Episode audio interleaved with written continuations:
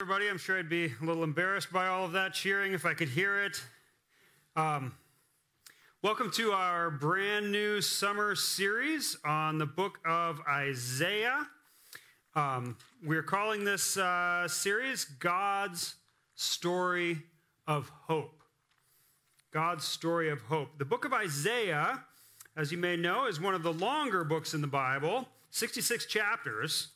Uh, but we won't be covering everything in the book we will be hitting many great sections that give a great overview of the main ideas that Isaiah teaches about. And one of the best things about the study of Isaiah is that we'll be learning a lot about God Himself. Isaiah teaches us uh, many different things about the nature of God and about His relationship with us, His people. Um, Isaiah is adamant that there is only one God who is the creator of all and, sustain, and sovereign over all nations and all history. So that in Isaiah chapter 40, for instance, it says, Lift up your eyes and look to the heavens. Who created all these? He who brings out the starry host one by one and calls forth each of them by name. Because of his great power and mighty strength, not one of them is missing. And we'll see in that same chapter that God is not far off in the distance, uh, but is directly involved in our lives and concerned with the things that are happening in our daily lives. Um, to question that is to misunderstand who God is. Uh, again, in chapter 40, it says, why do you say, Israel, my way is hidden from the Lord, and my cause is disregarded by my God? Do you not know? Have you not heard? The Lord is the everlasting God, the creator of the ends of the earth. Isaiah also declares the holiness of God. He says, Holy, holy, holy is the Lord Almighty. The whole earth is full of his glory. To be holy is to be completely separate from any wrongdoing or evil. Our God never does anything wrong. The holiness of God also means that he is the righteous judge who will punish the wicked for their sins. In chapter 11, Isaiah tells us, with righteousness he will judge the needy with justice, he will give decisions for the poor of the earth. He will strike the earth with the rod of his mouth. With the breath of his lips, he will slay the wicked. But he is also, Isaiah tells us, a compassionate and merciful God, and eager to forgive repentant sinners. He says, Let the wicked forsake their ways and the unrighteous their thoughts. Let them turn to the Lord, and he will have mercy on them, and to our God, for he will freely pardon. And of course, Isaiah also contains the most detailed prophecies about the coming Messiah and the salvation that he brings. He says, But he was pierced for our transgressions, he was crushed for our iniquities. The punishment that brought us peace was on him, and by his wounds we are healed.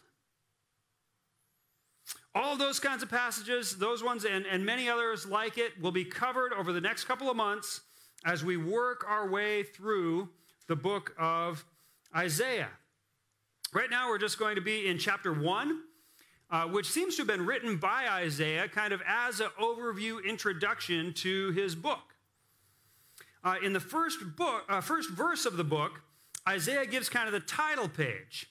He identifies himself and he gives the time frame during which his prophecies were made. He says, The vision concerning Judah and Jerusalem that Isaiah, son of Amoz, saw during the reigns of Uzziah, Jotham, Ahaz, and Hezekiah, kings of Judah. Now, combined, those four kings uh, who are mentioned there reigned for over a hundred years. Uh, and uh, he tells us that uh, it was only in the last year of Uzziah uh, that Isaiah received his calling to be God's prophet. Still, his ministry spanned over many decades, many years, and the messages written in this book are kind of written highlights of many sermons and words from God that Isaiah spoke to the people over many years. So we shouldn't think of the book as uh, having been written within a few weeks or months where Isaiah just sat down and really worked hard and wrote out the book of Isaiah. No, uh, rather, Isaiah uh, heard his messages from God and saw his visions from God over many years, and through the inspiration of the Holy Spirit working through him, he wrote a record of the prophecies that he was given. So the book was composed bit by bit over the decades and only put into its final form in the later years of Isaiah's life. Now, one of the books that I was uh, reading and studying, preparing for this series, uh, compared the book of Isaiah to a symphony in which a, a, a, musical theme will be raised, or in Isaiah's case, a theological theme will be raised, and then it will move, the music will move on, and then that same theme will come back with variations on the theme and then it'll move on again, and then another theme this will come in, and then the same theme will be brought back again. Just the way that's done in music is the way Isaiah does it with his theology, uh, bringing up the same key themes, keep coming up using different expressions, different imagery to describe them. And as we work through uh, Isaiah over these weeks, I challenge you to look and see how many of those themes will you see that keep coming back uh, in the book of Isaiah as we uh, teach through it. And we will be putting together a reading plan, uh, similar to the way we did for our series on the Gospel of Mark. Uh, we're going to have two reading plans for you. One will be for the ambitious among you who want to read the entire book of Isaiah. Um, you'll be uh, given a, a, chart that gives you about how much to read each week in order to uh, make it through Isaiah while we are preaching through it. And then we'll also be giving uh, a, uh, another reading plan that just gives you what the passages are that we'll be preaching about each week uh, so that you can read those and be prepped for the sermon and get the most out of what we are teaching here if you have read um, the, uh, the passages ahead of time. And even this week, you could have done that. If you're following us on Facebook and Instagram, we let you know that we would be uh, in chapter one this week and that you could read chapter one to prep for the series. So Follow us on Facebook and Instagram. I know you're watching on Facebook right now. Uh, make sure you're following all of our uh, social media posts so that you can be kept up to date on all the things that are going on with our church. Um, oh, and if you, uh, those reading plans, we're going to be emailing those out to you. Uh, if you want the plan and you don't see your email there, you can get in touch with us and we'll send it to you. You can write to me at james.embry at clearwater.church and, uh, and I'll send you that reading plan. But now let's, let's continue on into chapter 1. And uh, one more thing before we, well, no, I'm going to skip that. Um, here's uh, verse 2 Isaiah chapter 1, verse 2. Hear me, you heavens, listen, earth, for the Lord has spoken. Right there is one of the most important things to know about the book of Isaiah and really about the Bible as a whole, but, uh, but Isaiah is declaring it right here. What we are reading and studying when we read the book of Isaiah is not the wisdom of a great man of God. It is uh, not the advice of a great pastor who knew God well and was skilled at describing the right way to live in order to please God. This is not the wisdom of ancient peoples that has been passed on over the generations so that we can read and benefit from their uh, great wisdom of the past. This is the words of God Himself. Hear me, you heavens. Listen, earth, for the Lord has spoken. When God speaks, all must listen to his words. This is no mere human message. The Lord has spoken. This idea is repeated two more times just here in chapter 1 in three solemn declarations. First, we have there, the Lord has spoken. And then in verse 10, he says, Hear the word of the Lord. And then in, in the section we're covering today ends with the statement, For the mouth of the Lord has spoken. Isaiah is not saying, My message is based on things that I've learned about God over the years. No, the mouth of the Lord has spoken. We are studying the very words that God caused Isaiah to write through the guidance of the Holy Spirit working through him. And how should we respond to that fact? We should listen. Hear me, you heavens. Listen, earth. Everyone, everywhere must listen to this message from God. So now let's let, take a look here at what is the message that Isaiah brings from God. He says, I reared children and brought them up, but they have rebelled against me. An ox knows its master, the donkey its own manger, but Israel does not know. My people do not understand. And no, God is not saying that his people are as dumb as an ox. He's saying they're dumber than an ox. Uh, yeah, God says he has reared children and brought them up. Who's he talking about here? He's talking about his, his people, the chosen people of God, the, the people of Judah, were the people of Isaiah's nation, were the, the people of God. And, uh, and that's the main people that he's talking about there. Their relationship with God is frequently referred to in the Bible as a parent and children relationship. But of course, this also applies to us as Christians because we are also described in the Bible as children of God. The Gospel of John tells us that all who believe in his name have been given the right to become the children of God. God has been good to his children. He has offered them his care and has shown them how they should live, but they have rebelled against him, showing less wisdom and understanding than a barnyard animal. He goes on in verse 4 Woe to the sinful nation, a people whose guilt is great, a brood of evildoers, children given to corruption they have forsaken the Lord. They have spurned the Holy One of Israel and turned their backs on him.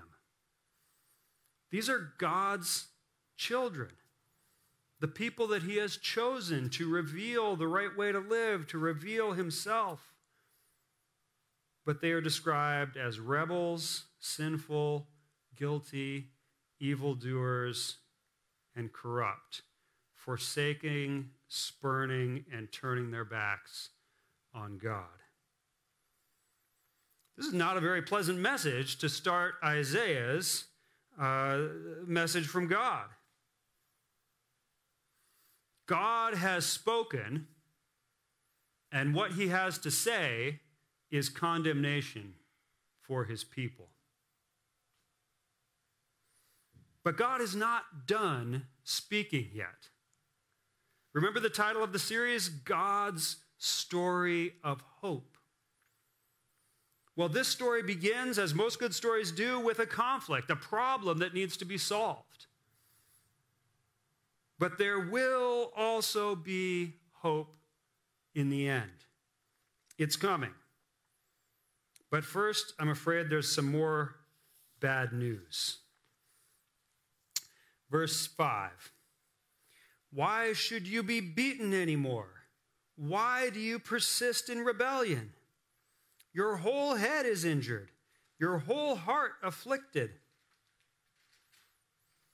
From the sole of your foot to the top of your head, there is no soundness, only wounds and welts and open sores, not cleansed or bandaged or soothed with olive oil.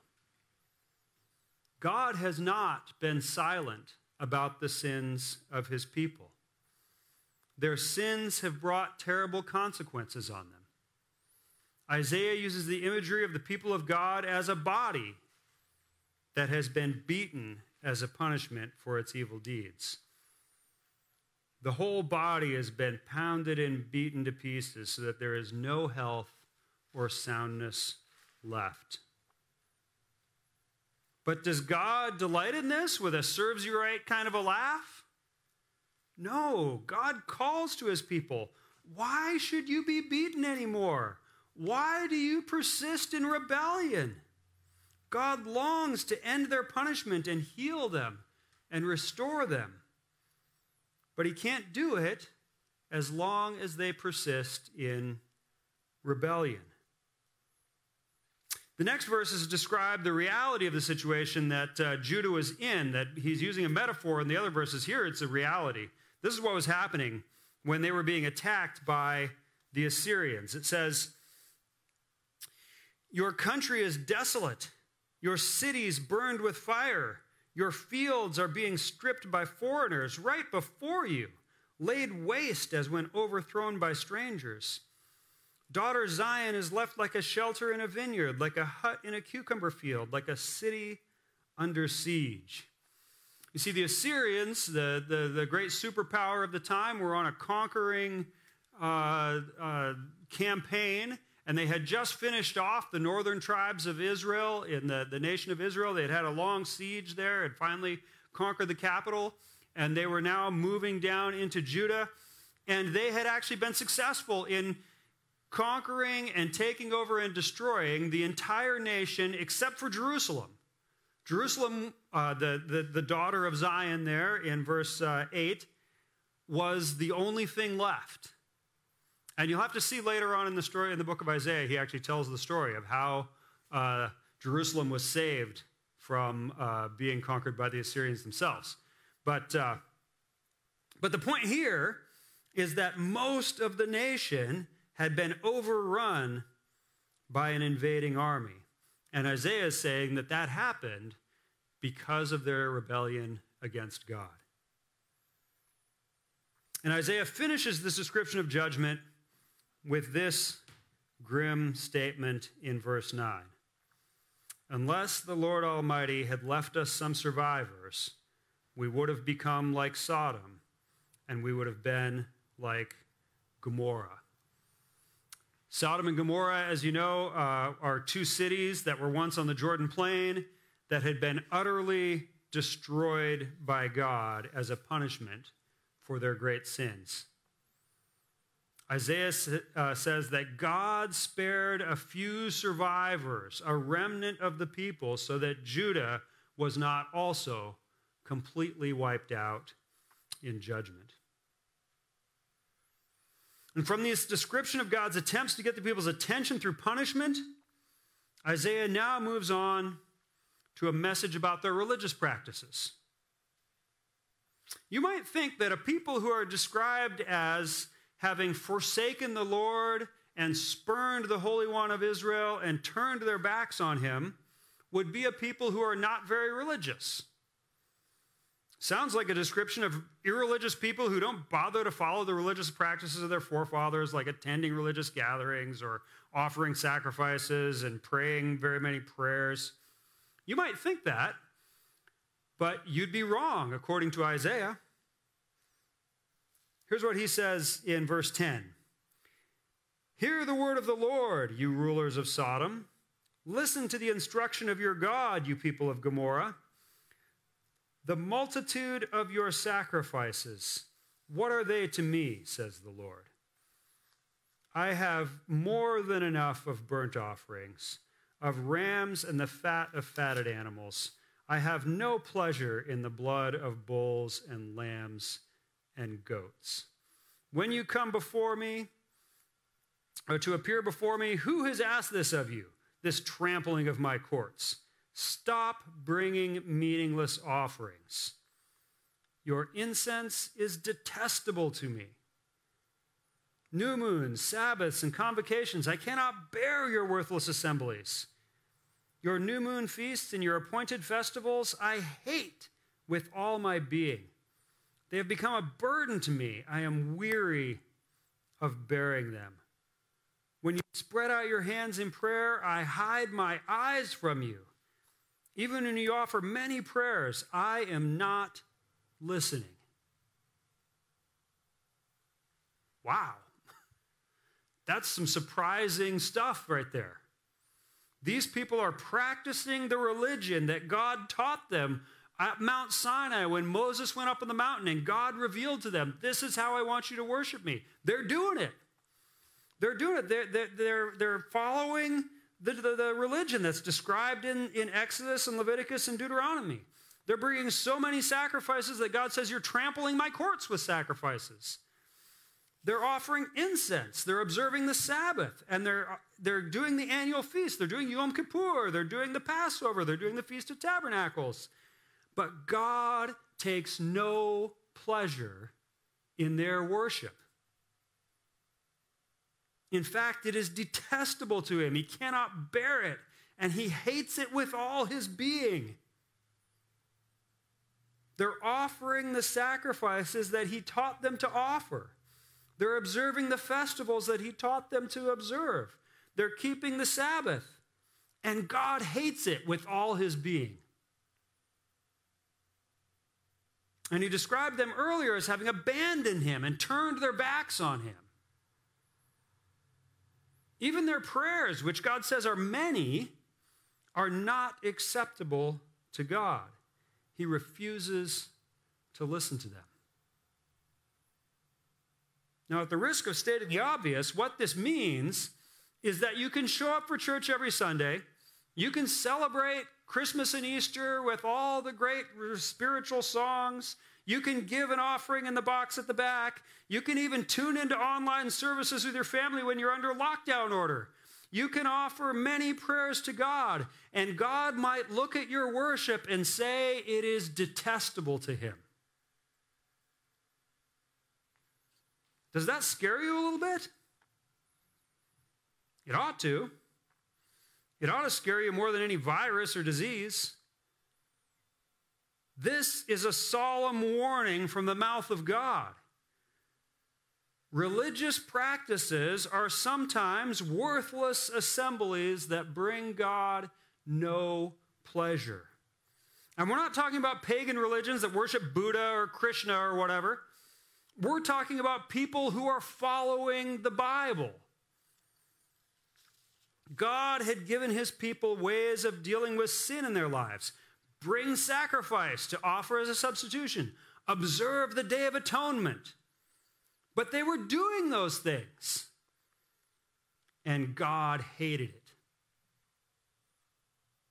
When you spread out your hands in prayer, I hide my eyes from you. This is a warning. But a warning means that there is also a way out of it, right? A warning is pointless if it's simply bad stuff is coming and there's nothing you can do about it. The next section here in Isaiah, uh, in, in chapter 1 here, tells us what was wrong with the people's worship and why God was not happy with it. He says here in uh, end of verse 15 and verse 16, he says, Your hands are full of blood. Wash and make yourselves clean. Take your evil deeds out of my sight. Stop doing wrong. Learn to do right. Seek justice. Defend the oppressed. Take up the cause of the fatherless. Plead the case of the widow. See, there's two sides to the reforms that will remove God's pleasure from their worship. If they will do these two things, then their worship will be acceptable to God. Stop doing wrong, learn to do right. Now, we know that no one can completely fulfill these two commands to stop doing wrong and learn to do right. And part of why we know it is because Isaiah teaches us that, right? Um, Isaiah chapter 53 is the source of the quote where it says, We all, like sheep, have gone astray. Each of us have turned to our own way. God knows that we're all sinners, that we are all unable to really stop doing right or stop doing wrong and learn to do right. we will never be completely done with sin in this life. But that does not mean that our worship will always be hypocritical and detestable to God. It is possible, with the help of the Holy Spirit working in our lives, to clean up our act. We'll not be perfectly clean, but we can learn to have consistent victory over some particular sins in our lives. If you have a habit of sinful anger, that does not need to be a lifelong habit. God can help you overcome that sin. If you're addicted to pornography, that does not need to be a lifelong sin. You can have victory over it. So when God says to us, Wash and make yourselves clean, take your evil deeds out of my sight, stop doing wrong, he expects us to fight hard against sin in our lives. God does not expect us to live sinless lives, but He expects us to resist temptation. He expects us to examine ourselves and to evaluate our actions and see whether they are right. And He expects us to repent and reject sin and turn away from it when we fail. It's when we condone the sin in our lives, when we don't even try to do right and fight temptation, that God looks at our worship and our religion and he says, Your worship is a burden to me, and I am weary of bearing it.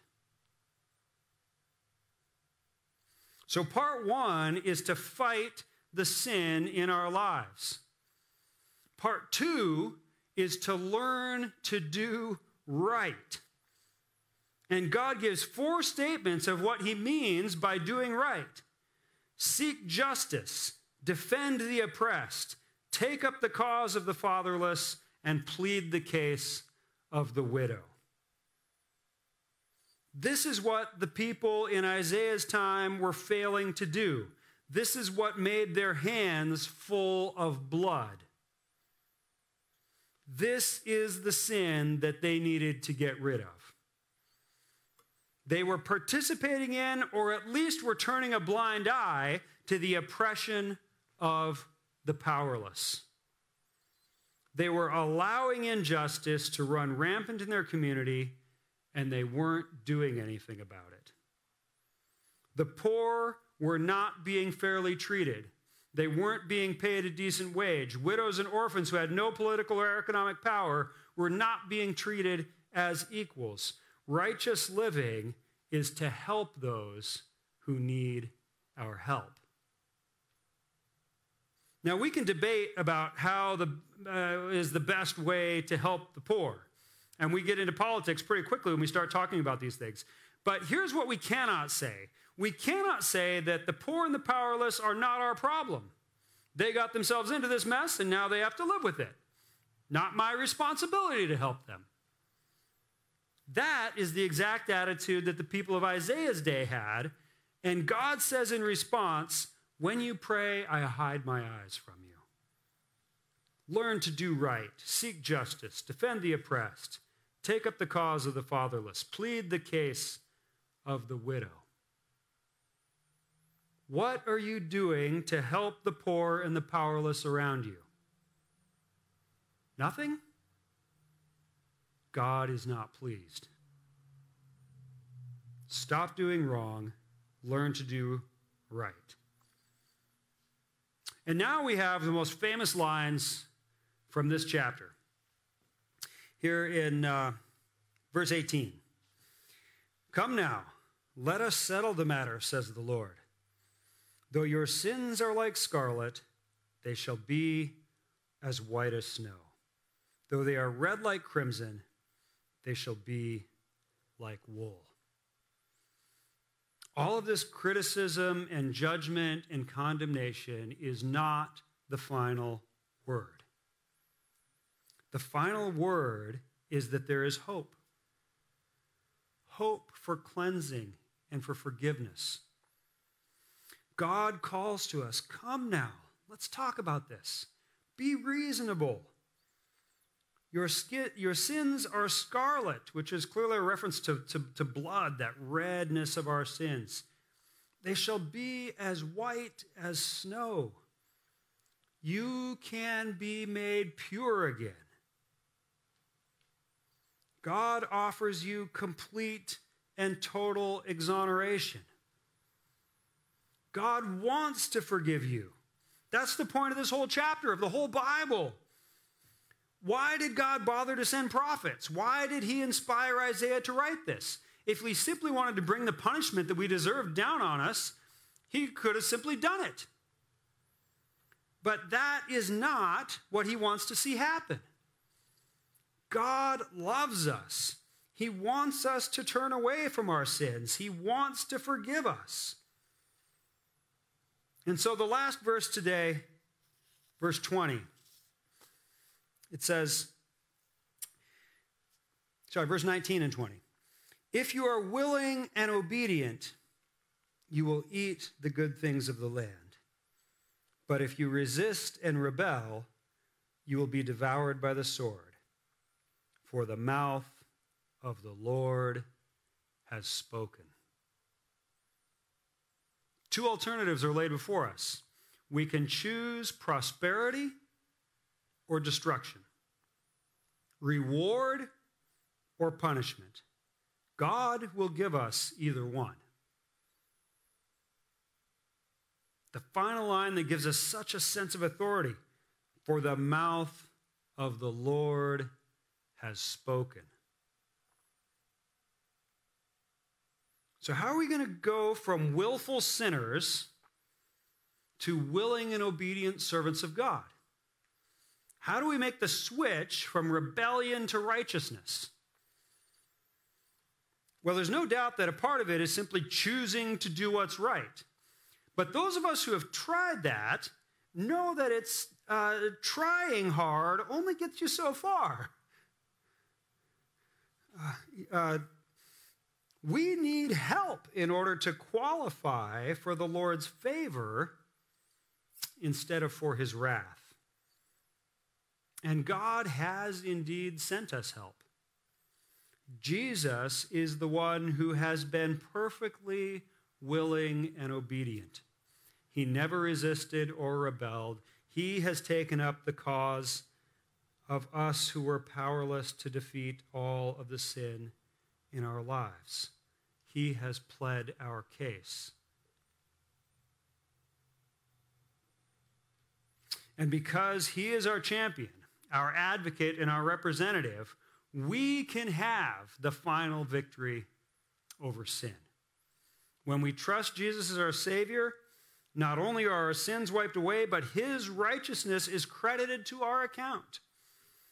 He does both for us. He doesn't do any wrong, and he does what is right. His record of perfect obedience can be ours if we put our faith in him. And then we will obey God and fight against the remaining sin in our lives and seek to bring justice to the powerless, not to earn God's favor, but because we have been granted God's favor. It is only through Jesus that we can truly live a life that God approves and worship Him in a way that brings God joy. So, let us put our faith in Jesus and receive His unmerited grace.